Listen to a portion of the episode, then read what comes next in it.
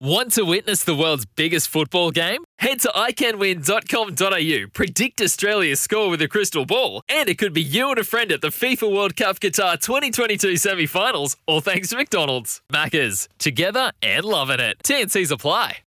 That's BD Joe at the top of the straight. Leads the classic field for home. 28 4 third quarter. Shaken up, self assured. Spankem about to get the inside run from He's a Sport and got you covered.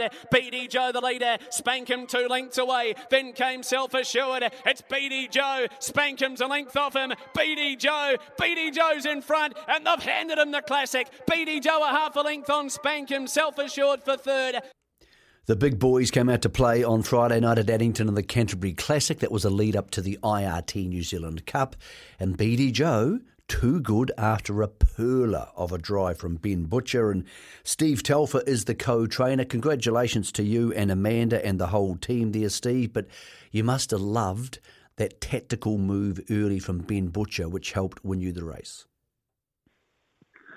Yeah, thanks, Mick. Um, yeah, really pleased with his, uh, you know, his effort, and um, yeah, Ben, um, Ben showed a lot of nous there, and um, you know, trying to trying to get a little bit of an advantage over the over the favoured ones, and um, yeah, no, it worked out worked out well for him. We know he's a good horse. He's won a harness jewels beating Krug about 15 months ago, but you were very patient with him at the back end of last season. You had options to go to the race at Cambridge. You had options to go to to other races, but you said no. I'm thinking about next season. Do you feel that's yeah. paying off for you now? Yeah, yeah. Look, I think um, the transition from three-year-old to open class racing, you know, is always always quite tough on them. So he was always planned to have a just a, a small dip into it, and um, you know, I think he only had eight or nine starts, and um, give him time to strengthen up um, and mature before taking on taking on these really really good ones. So um, look, so far it seems to have worked out well for him, and um, you know he, he, looks good for it, and he um, yeah he's definitely definitely strengthened up, mate.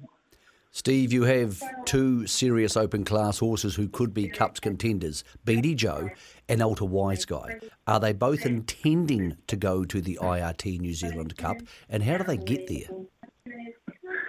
Yeah, look, they'll they'll definitely be there. That's where they're heading um, now that, with their early season form, um, and um, you know, barring barring anything unforeseen happening, but um, that's where they're both headed.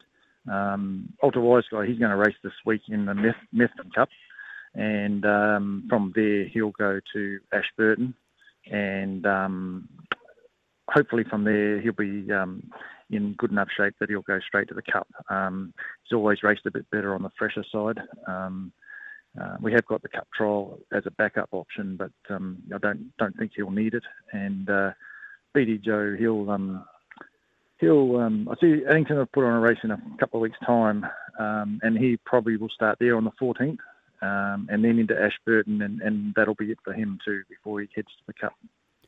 We saw your filly Carlua flyby um, produce a dazzling sprint in the last 150 of her race at Cambridge on Thursday night. She's a pretty good filly, Steve, and she could have been a Group 1 winner at a previous start. What's on the offing for her? Because I think a lot of people sort of don't know what races are coming up next for these horses because of the new programs. Yep. Yeah, look, we're all we're all getting our head around the new the new um, season and the way it falls out. But um, yeah, look, she's um, she's going to stay in Auckland. She's not Harness Millions eligible, which is down here in a couple of weeks, but she'll stay in she'll stay up north. There's another heat on the 20th, and um, she'll be on a truck straight after that and um, taking the cup trials on the second, and, and her finals on the 11th on show day. So that'll be that'll be her path. Mate, you're leading the premiership. You and Amanda and all the team at Stonewall Stud. The South Island team is flying. Things are going great. Are you now starting to think about this? Are you now starting to think, hey, we might win this? Yeah, look, look, it's definitely in the back of the mind, Mike. Um, first and foremost, we're just trying to get the winners each week, but um, you know, it's getting closer to the end of the season. We've got a little little break. Um, Johnny and um, Robert and Johnny and, and Mark are, are, you know, coming out with some big big teams now. So um, look, I'm sure it'll be, I'm sure it'll get very close at the end of the se- end of the end of the season. But um, yeah, we're in with a good chance, mate. Do you have an option to go to a place like Manawatu because you have some lower grade horses? You have some horses who maybe aren't Addington horses. Would you support those Manawatu meetings, which might give you a couple of, without being rude, easier kills?